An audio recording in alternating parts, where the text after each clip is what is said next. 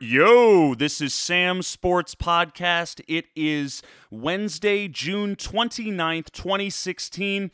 Today I'm going to be talking some football, talking specifically about um, Buddy Ryan, uh, the passing of Buddy Ryan, the great uh, head coach and specifically defensive coordinator for the Super Bowl champion Chicago Bears. Um, I'm also going to be speaking a lot about uh, the NFC East. I kind of rip apart the uh, the Giants and the Redskins and the Cowboys. I don't I don't dwell too much on the Eagles because I talk a lot about the Eagles already. Um, but I talk a lot about Buddy Ryan. I talk a lot about the NFC East this year. This is actually a, a bit of a, a snippet from um, my radio show. So you're going to hear me uh, referencing the Eagles Nest. That's kind of a segment I do in my radio show. Um, at the end of the at the end of the podcast, you'll hear me say, All right, we're going to cut to commercial and hear uh, words from our sponsors, Voorhees Veterinary Center and Daniel M. Rosenberg and Associates. For those of you who don't know or don't listen to my radio show, those are two of my sponsors. And if you want to read between the lines, Daniel M. Rosenberg and Associates is my brother's law firm, and Voorhees Veterinary Center is my father's veterinary clinic. For the record, both great places. You should check them out. VoorheesVet.com, DanielMRosenberg.com yeah, listen, if you're if you need a lawyer, you should definitely contact my brother. If you need a veterinarian, you should definitely contact my father. Either way, that's neither here nor there. I'm just explaining how this podcast is going to end. It's going to kind of leave you on a little bit of a cliffhanger, but I think I spoke um, I said some good stuff about Buddy Ryan, and I really wanted to share it with everybody. And uh, I, I think I ripped apart the NFC East pretty well, too. And I wanted to share that with everyone as well. And it's been a while since I dropped a podcast. So um, without further ado, let's jump right into it. It's a football podcast. Um, here we go.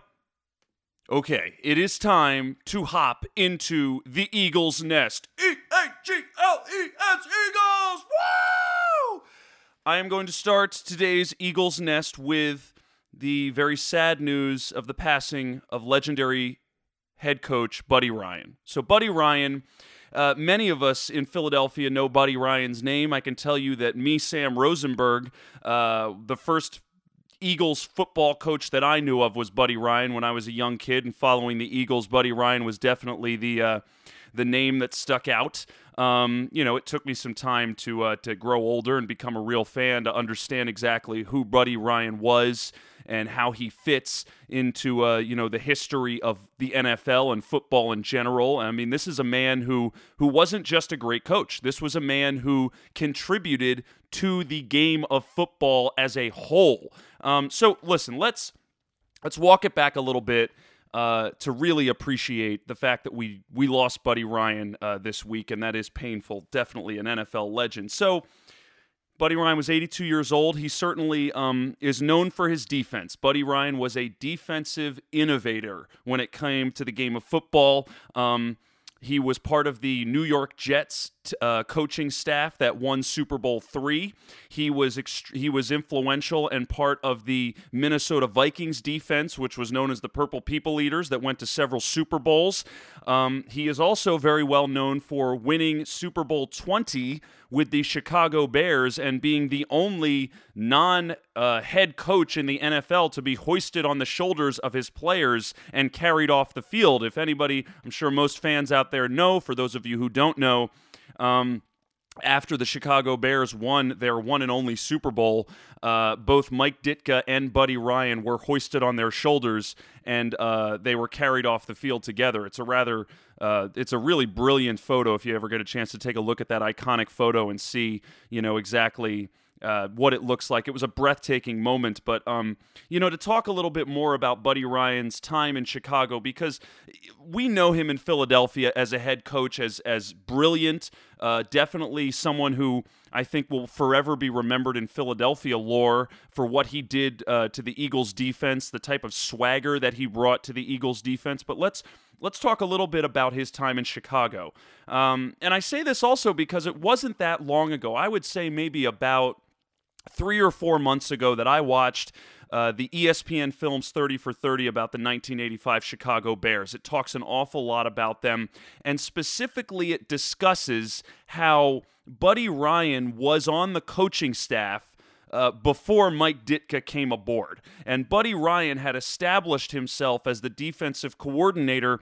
And when it became clear that George Halas was going to fire the head coach, the the defense for the Bears got together and wrote a handwritten letter that they delivered to the owner of the team, George Halas, which specifically said, We understand you're making a coaching change, but we need to make it clear right now we don't want you to get rid of Buddy. Buddy is staying. He is our coach. He is our he is our leader. We will go to the depths of hell for him.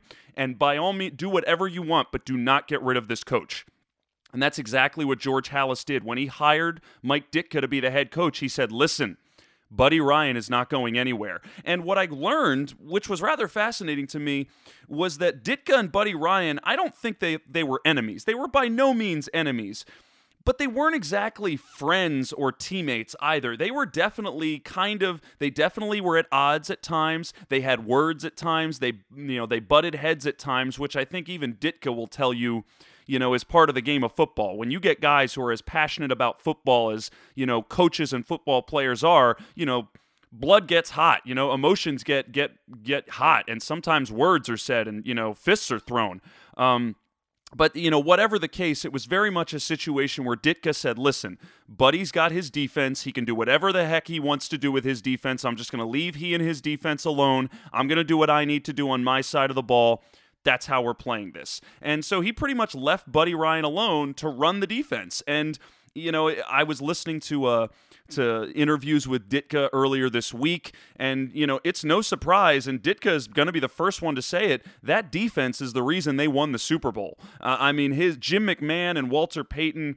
You know, make no mistake, they had a fantastic offense on that Bears team, but they they were known for that defense, the 46 defense, which is now let's talk a little bit more about Buddy Ryan and him and he as the innovator. This was a situation where it was very common in the NFL to be running a 4 3 defense where you have four defensive linemen up front and you get three linebackers behind them. It's extremely traditional. In today's modern NFL, you'll see kind of um uh, most teams will either run a traditional 4 3 defense or they'll run the uh, 3 uh, 4 defense, which has become more popular uh, in the last couple of decades, where you have three defensive linemen up front and four linebackers behind them. Now, Buddy Ryan's 46 defense was it was innovative, but it was also uh, you know not only was it innovative, but part of the reason it was so successful was because Buddy had a lot of talent on that team. Mike Singletary c- could do just about anything he wanted on that defense. I mean, there was just some dominant, dominant defensive players on that defense, and with his 46 defense, I mean he pretty much put about eight guys up on the line of scrimmage. And he really got the defense to a place where they were attacking. What was very common with Buddy Ryan's defense was always the attacking element of his defenses. He wasn't sitting there letting the offense dictate terms and responding to how they uh, called plays.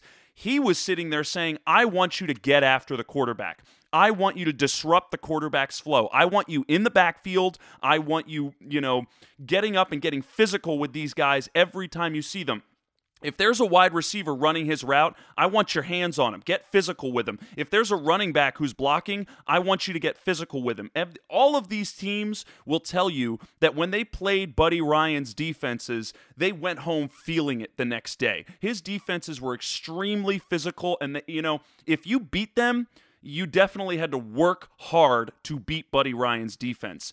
Uh, and that was indicative of his 46 defense, where he essentially put all of his big guys right up on the line of scrimmage, and he tried to make them just cause havoc, create chaos anywhere he could around the line of scrimmage and in the backfield. And that was definitely the core of Buddy Ryan's innovative defense was this this extremely physical pass rush, this, you know, dominating of the quarterback, you know, really just getting there and disrupting every single bit of timing and disguising everything. He was very good at disguising the, the defense he was going to be running. Listen, we knew he was running the 46 defense, but the real trick of it was he would change things. You know, he would call a play and the defense would look the same way every time. So you didn't know if they were going to be, if the secondary was going to be dropping back in coverage or if they were coming up for a safety blitz. You had no idea. And it really, I mean, you want to talk about a mental game, you want to talk about chess on the field.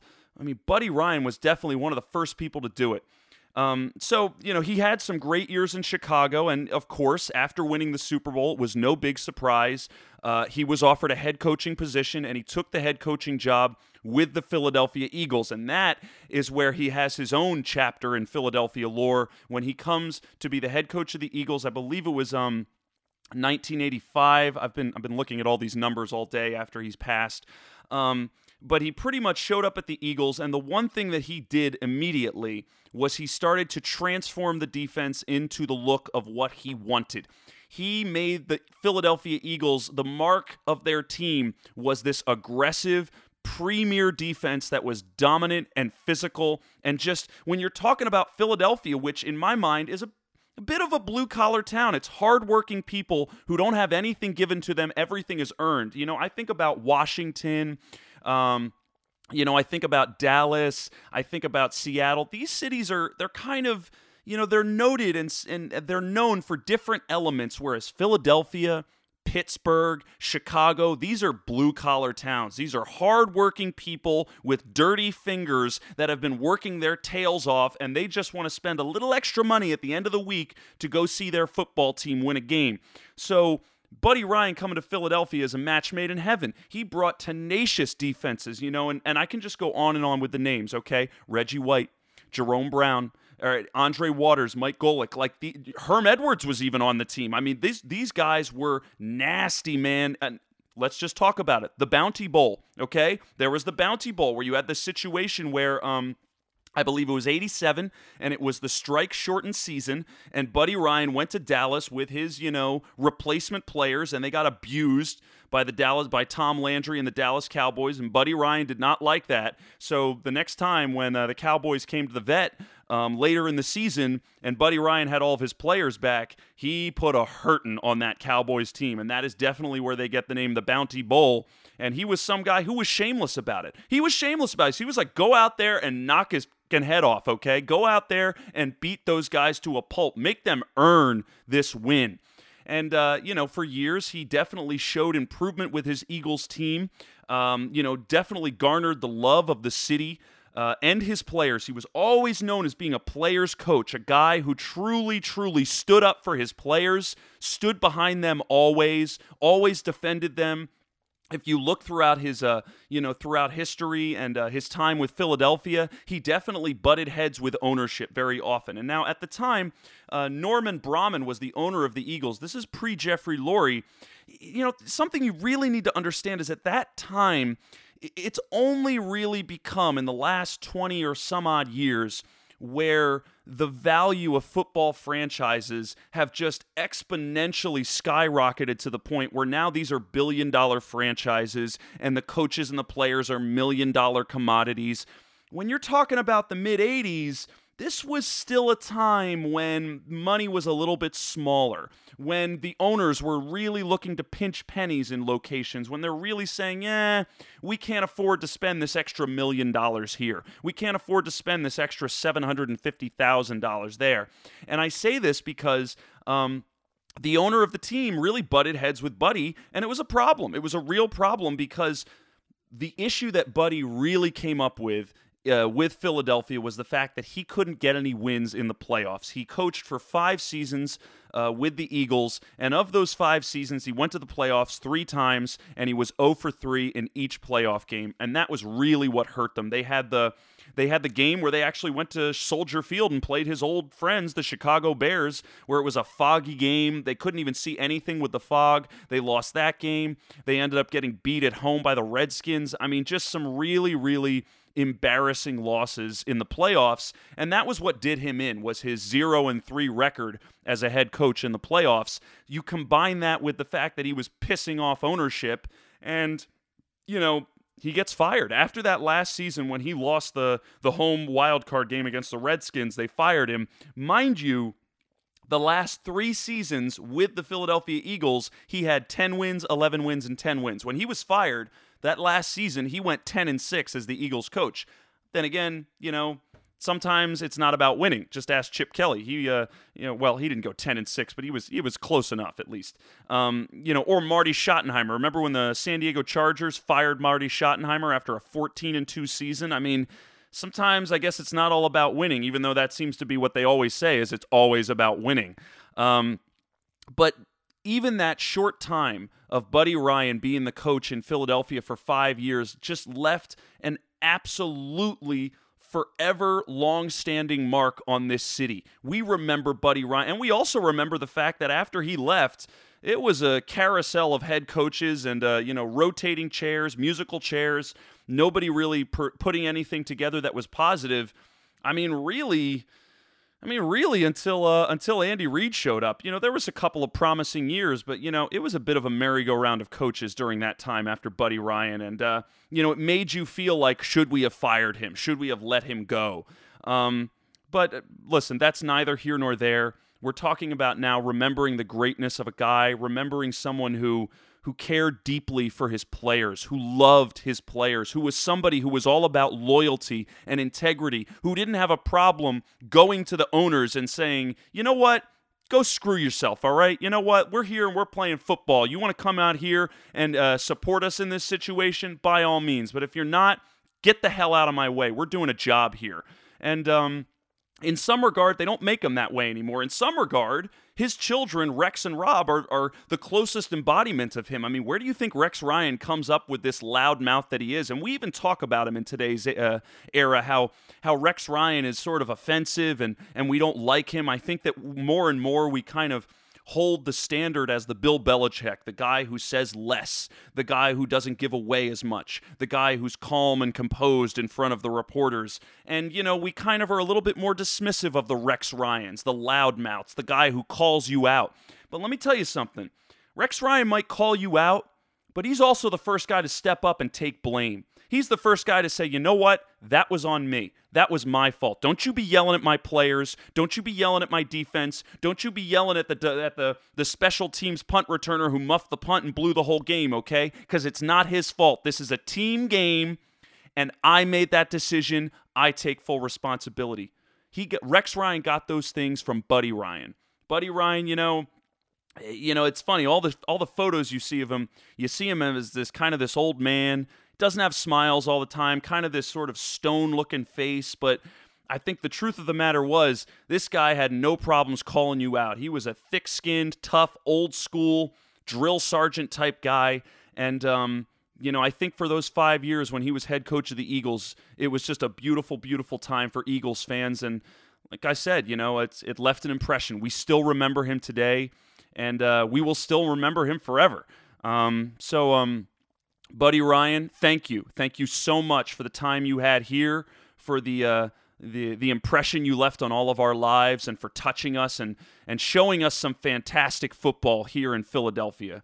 So, um, buddy, you will be missed. Rest in peace, and um, you're the best, man. All right, let's uh let's talk a little bit more about football. Um, let's let's embrace Buddy's loss and let's talk a little bit more about uh, the NFC East. I thought it'd be a nice opportunity to break down what's going on after um, some free agent moves. Uh, we're getting a little closer to fantasy football season. I'm a huge fantasy football player myself. I got a lot of thoughts on that. I don't think I need to be spending too much time on fantasy football now. I you know, we'll see how that pans out. I don't know how many of my fans are fantasy football players, but if you are a fantasy football player, email me at samsportstation at gmail.com with any fantasy football questions. S-M-A-S, S-P-O-R-T-S, S-T-A-T-I-O-N at gmail.com. It's real easy. I want to hear your questions. I'll answer them right here on the show. I've got plenty of opinions about fantasy football, but I want to rip apart – some of the other teams in the NFC East. I want to talk about the Giants, the Cowboys, and the Redskins. What I like about them, what I don't like about them. Um, I could, I, you know, I could go on about the Eagles, but I feel like I go on about the Eagles all the time.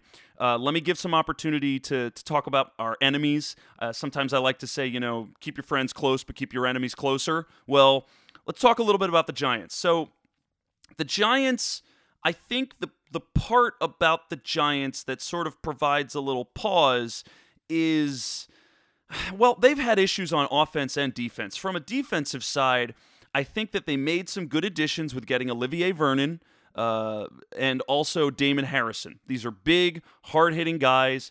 Picking up Damon Harrison from the Jets, picking up Olivier Vernon from the Dolphins. I think both of them were a little overpaid. I think that tends to be an issue with Jerry Reese as the GM of the Giants. He tends to overpay free agents a little bit. I think he probably didn't need to give Vernon and Harrison the amount of guaranteed money that he gave them, but you know, in some ways that shores up your defense, and that but that also doesn't leave doesn't leave a lot of cap room to go around.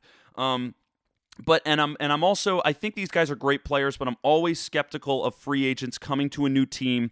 There's always a little bit of a question mark as to whether they will be able to meet the same standard of play they had at their former team. And I, I think Olivier Vernon can get there. I think he's a good enough player. I'm a little skeptical about Damon Harrison fitting in as well with the Giants as he did with the New York Jets. They were big pickups, though. Um, and I probably feel a little better about the Giants' defense than I do about their offense right now. You know, I really like them drafting Eli Apple cornerback. He's going to help their secondary. Um, signing Janoris Jenkins, I'm a little on the fence because I don't really know how good Janoris Jenkins is. You know, I think he's a pretty darn good cornerback. I think again, I think Jerry Reese overpaid him a little bit.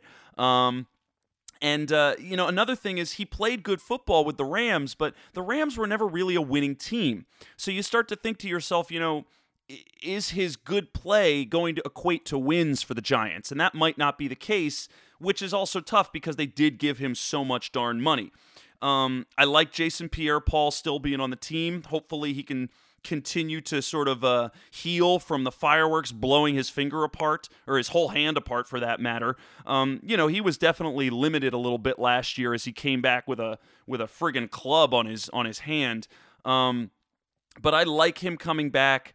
Uh, I you know, there's still definitely holes and spots with their defense. You know can are they filling out their entire middle linebacker position? You know, they they were gashed with some big touchdowns last year. You know, are these improvements in the secondary actually going to be effective? Um, it's you know it, it's trending upward. Um, I I feel positive about their defense, but the offensive side of the ball, that's where you got to scratch your head a little bit because okay, Eli Manning at quarterback, that's not a problem whatsoever. Eli is Eli. He's going to be great. He's going to have all the positives of being a Manning. He'll throw some great touchdowns. He'll bring them back at the end of games. There'll be a couple of games where he gets out, you know, he starts out with a big lead and everything's hunky dory and beautiful. But then he's also going to be the same Eli Manning that the Giants have known and had for several years, which is occasionally he'll have a four interception game. Occasionally he will, you know, throw a couple of terrible interceptions in the fourth quarter, which cause a terrible collapse and the, you know, they'll they'll be up by 21 points and then they'll lose the game. Uh, you know, he'll have a couple of terrible, costly turnovers, and then he'll have a game where he scores five touchdowns, and all of a sudden you're like, oh, right, it's Eli Manning. Why did I ever count him out? Eli's Eli. I don't think that's a problem. I don't think that's where any questions are going to come from. Uh, the questions start to come from their offensive line because wide receiver, you got Odell Beckham Jr. ODB is a freak of nature. He's going to continue to be a freak of nature. I just see him getting better every year. Um, I, am sure his hair is going to be even wilder this year.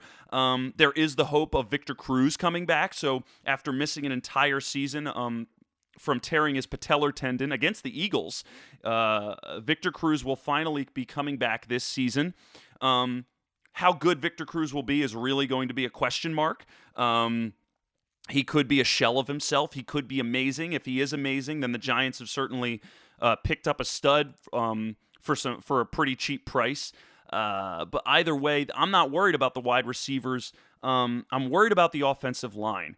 You know, they've really Ereck Flowers coming in at left tackle was a great pickup.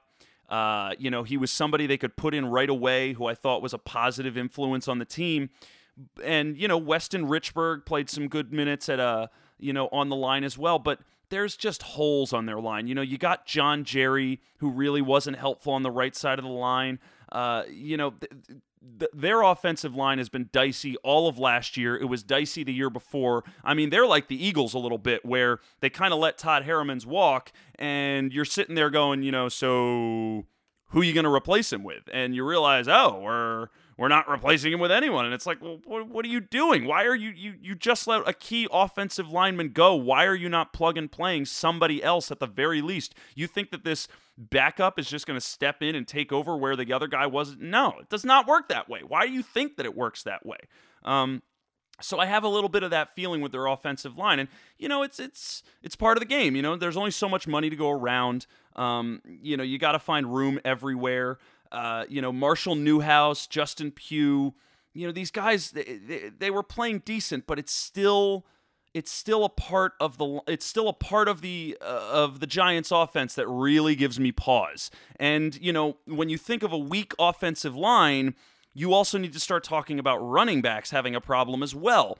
And the running back situation for the Giants has been pretty dicey as well. You know, they got Rashad Jennings a couple of years ago and he's been he's been effective, but he also has had difficulty staying healthy. And then, you know, you rotate in Andre Williams has really been a disappointment at running back. Orleans Darkwa came in last year and played decent, but he's not really the solution at running back either. Um, and then you had Shane Vereen. Shane Vereen was probably the best option that the Giants had at running back. However, he's not a three down coming out of the backfield workhorse back. He's a pass catching back. He's a guy who's going to be blocking, you know, getting a screen pass off to the left, maybe get a short little dish pass where, you know, he uh you know, he breaks a tackle and, and rips off, you know, about 10 or 15 receiving yards. That's not you know, Shane Vereen is, wasn't really brought on to be that workhorse three down back. He's a change of pace guy. It's coming out of your backfield and catching passes. So, you know, the the big thing is Paul Perkins. Paul Perkins is the running back the Giants actually drafted. You know, will he be good? Can he come in and, t- and steal minutes right now? Can he come in and make an impression right now? Um, only time will tell. Uh, but those are the things that are giving me pause. Same thing with tight end. Eli Manning loves his tight end. He loves the tight end. But last year, you know, two years ago, Larry Donnell was kind of a real revelation. It was like, who is this guy? And then he has three touchdown catches against the Redskins, and all of a sudden you're like, oh, Larry Donnell, the tight end for the Giants. Larry Donnell got hurt last year and he disappeared, and then Will Tye came in. And I really, I'm always kind of high on uh, Eli Manning's tight ends because he is a quarterback who uses the tight end. You'll notice this certain quarterbacks really like to take advantage of the tight end. Peyton Manning always did it. Uh, Drew Brees always did it. Of course, Tom Brady does it because, uh, you know, I mean, the tight end and Gronk is almost built into that offense specifically. Um, but, you know, so, certain other quarterbacks are just not – you know, listen, tight end is a quarterback's best friend. He's, you know, he's your he's your safety blanket. He's your check down guy. But some guys, they really like to feed it to the tight end, at least when it comes to the red zone and at least when it comes to scoring touchdowns. Eli Manning has always been that type of guy. And uh, to for them to not have a solid tight end option gives me a little pause. And, you know, I really thought that was Larry Donnell last year, but then he gets hurt. And now I'm sort of like, you know, dude, you had an opportunity to seal up this job and you, you pretty much bungled it. So the, it's funny how uh, the the Giants offense is really the thing that kind of gives me a little pause. Then again, I wasn't impressed with the Giants team at all last year. They were really embarrassing. I think they went 6 and 10. You know, now they've fired Tom Coughlin. At least there's going to be a little bit of change in there. McAdoo's in there as the coach.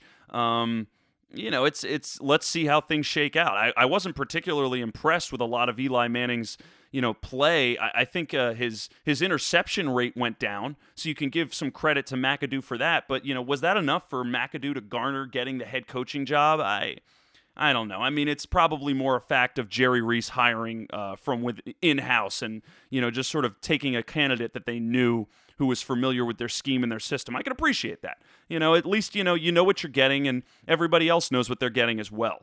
Um, all right, enough of the Giants. Let's talk about the Cowboys. So, Dallas Cowboys. Dallas Cowboys. Um, their offense is great. The offense I don't see is the problem. As we've we've every football fan will tell you now their offensive line is brilliant. It's probably the entire reason why DeMarco Murray was DeMarco Murray two seasons ago. Um, I mean, they're brilliant. They really are amazing. They, it's it's amazing how good their offensive line is. Um, Romo will be back. Dez Bryant will be back. Uh, hopefully this year, Dez Bryant will get a full training camp in because last year he held out of training camp because he was trying to get uh, the contract figured out. They just um, they just drafted Ezekiel Elliott to be this workhorse running back. They've also got uh, Darren McFadden and Alfred Morris. They got Run DMC. They got Alfred Morris. You know, they got Ezekiel Elliott. They've definitely got a lot of guys at the running back position who should be able to take advantage and punish defenses behind that fantastic offensive line. Tony Romo's back and healthy. I don't think Tony Romo's over the hill. I think it was unfortunate he broke his collarbone again. Yes, the injury probability is still pretty high, but I got a lot of faith that Tony Romo's going to come back and be Tony Romo all over again. Plus, they got Jason Witten. You know, they got all the Cole Beasley, Terrance Williams. They've got everybody on the offensive side of the ball. They are dangerous. The the the big reason I think their offense was terrible last year was just not having Romo. I mean, Romo's a good quarterback. You can say what you want, you can knock him all you want. I think Tony Romo's a good quarterback. He's had some issues in the playoffs. He's had some issues in big games, absolutely. But you cannot deny the fact that he is an excellent quarterback and he makes the Dallas Cowboys considerably better when he is on the field versus not being on the field and having friggin' Brandon Weeden and Kellen Moore throw the football for you. The part of the Cowboys that really makes me go is the defense, okay? This defense. I, oh my God. So the secondary, Brandon Carr. Brandon Carr has never lived up to that contract they gave him. They gave him a big contract and he did not live up to it one bit. However, there's not many other I mean there's not other options out there that they can afford. They're kind of locked into Brandon Carr's contract and they're sort of begrudgingly dragging themselves through it. So as as disappointing as Brandon Carr has been in the backfield, or excuse me, in the secondary, um, he's going to remain there. Morris Claiborne, who was a very high draft pick and has been a disappointment ever since he entered the league. Another guy who they can't really get rid of. They're just kind of stuck with him. I think they're going to trot him back out in the secondary again. These are guys are not good defensive players. And then you start talking about uh, Demarcus Lawrence was really fantastic. Randy Gregory also played some good foot. Randy Gregory still got some improvement, but these are two key guys, Lawrence and Gregory, who are very, very important to their linebacking corps, who are going to be suspended for the first four games of the season. So you're already starting to think like this defense is going to be getting off to a, a poor start, you know. And then you got to start talking about can Sean Lee stay healthy? Sean Lee one of the best middle linebackers in the entire NFL. The man cannot stay healthy. No matter what he does, he always finds a way to get injured. It's just a shame.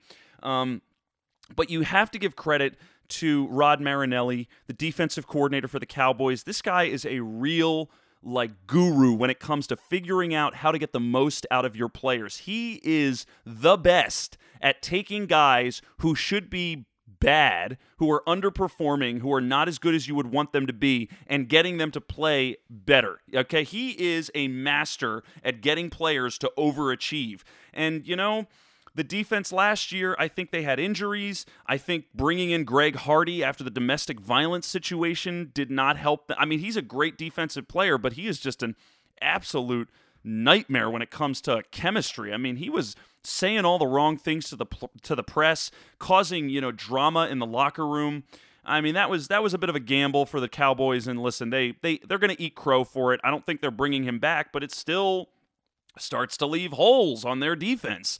Um, I think the defense can regain some of the form that it had. Uh, I have a like I said, I have a lot of faith in Rod Marinelli.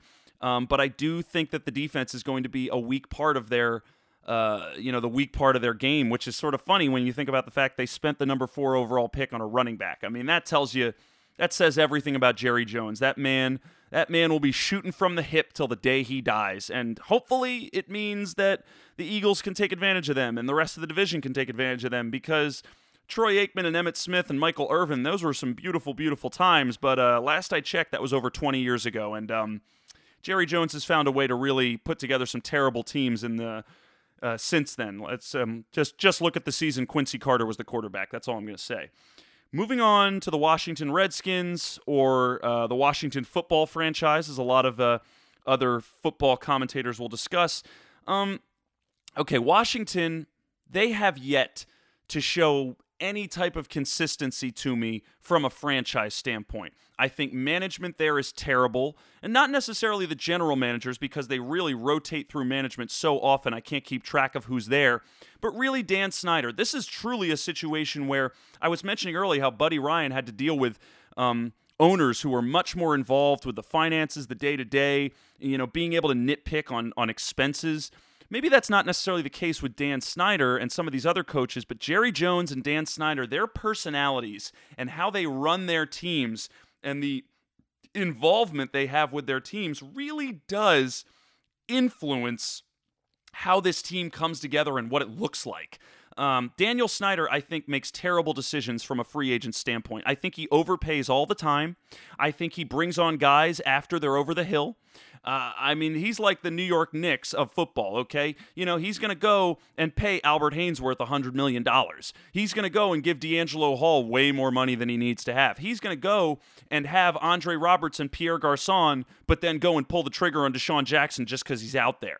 You know, he's that guy. You know, whereas other teams are going to sit there and be like, DeSean Jackson is an amazing, amazing wide receiver, and it is an extremely unique opportunity that the Eagles just cut him and he's on the market. But we've got a couple other wide receivers who will do just fine, and I don't know if we need to spend that money on DeSean Jackson. D- Daniel Snyder's the guy who will go out and just be like, "Yo, pay him." I mean, the same thing happened when they scooped up Josh Norman. So, um, the offensive side of the ball is is not a problem for the Redskins. I think that Kirk Cousins really stepped up. Uh, I don't think Kirk Cousins is going to continue to improve this season. I think he will stay at the level he was at last year because I kind of think we saw the ceiling with Kirk Cousins. Um, Jordan Reed is amazing. I think he is a fantastic tight end. He deserves the money that he got. However, I think he still has problems staying healthy, and I think that's going to be a problem for Jordan Reed throughout this season and probably the rest of his career. I love DeSean Jackson and Pierre Garcon. They're fantastic. They're amazing wide receivers. Um, I think they'll both be gone after this season when their contracts are up. And uh, kudos to Scot McCloughan, the GM for the Redskins. He actually went out and um, drafted Josh Doctson as a, a, new wide receiver. He's kind of preparing for the future, and you got to give him credit for that. One of the things I don't like on the offensive side of the ball was getting rid of Alfred Morris. I just really like Alfred Morris. I like his durability. I like his resilience. I like that he he's a hard runner, but his numbers, you know, they haven't reflected what he. I mean, his first season when he ran all over the place for I think 1,200 yards.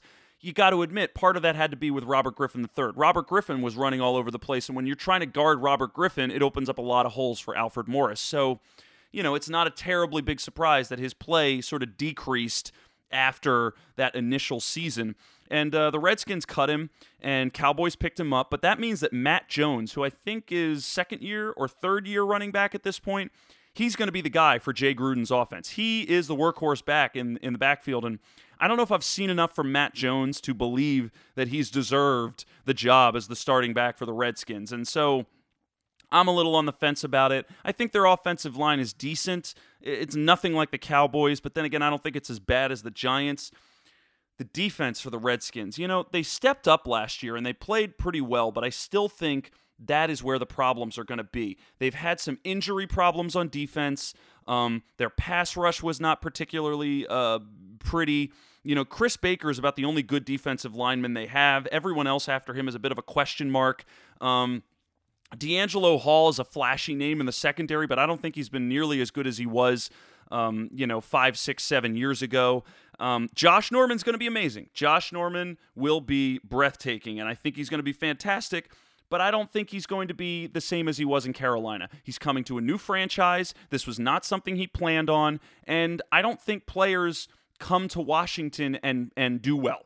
I don't think they show up and and and really meet the same expectations. You know, DeSean Jackson has played well, but he hasn't. I don't think he's really met the same expectations because he really hasn't had the same quarterback play that he had in uh, Philadelphia. And I um, I think you can say the same for Josh Norman. You know, Josh Norman had a handful, like two or three of his first years. He was pretty forgettable in Carolina, and he had to kind of work his way back in to this season where he broke out in Pro Bowl form. I think he's still going to play at that level, but I just have this sinking feeling that the Redskins are going to figure out a way to screw it up. They're going to figure out a way to have him, you know, maybe we find out that he's really good in man to man and they have him play zone. You know, it might be another situation when Nnamdi Asomugha came to the Eagles and they just played him in the exact opposite way that he was used to playing. And, uh, you know, it didn't work out for him and he was a complete bust. Um, Redskins did bring in Greg Toler, uh, you know, veteran cornerback. He'd been playing on the Colts. He's pretty good. But again, bringing in an older veteran to kind of shore up spots on your defense – I really, uh, you know, I really see a regression this year. I do not see the Redskins winning the division again. I don't see them making the playoffs again. Um, I really am, you know, even though they brought in like they brought in, you know, Junior Galette. Junior Galette played fantastic. fantastic uh, snaps for the New Orleans Saints until they cut him after this domestic violence situation. And the Redskins signed him last year. He gets hurt in training camp. He's finally coming back this year. He's playing on a one year deal. Junior Galette is a tenacious player. That guy's really going to help their defense, but. I'm still just skeptical. I'm also skeptical because a lot of the games that um, the Redskins won last year, where they were really, you know, the the Kirk Cousins, you like that, you like that, that all happened in the second half of the season. And that game where he won, that was like a shootout with the Buccaneers, where he won the game at the, you know, in the closing seconds of the game. You know, earlier in the season, they looked pretty atrocious. And later in the season, when they were winning and kind of running the table and going into the playoffs and winning the division, I mean, they were playing some pretty schlocky teams, some pretty bad teams that were not really turning any heads whatsoever. Um, and not to mention they had that uh, they had that egregious loss to the Cowboys, the 4 and 12 Cowboys on Monday Night Football. When they're when they're en route to winning a division, they you know, they lay an egg against the Cowboys. That's just I mean, that's that's that's Washington for you. I, I, I feel like they're going to regress. I feel like they're going to take a step back, and you know, th- those are my thoughts on that. Um, Eagles, listen, you know I could talk about the Eagles. You know I've got plenty of thoughts on the Eagles. I like what their defense is doing. I'm really excited to see what Doug Pederson's offense is going to look like. I have a lot of faith in Sam Bradford. I got a lot of faith in Jordan Matthews, Zach Ertz.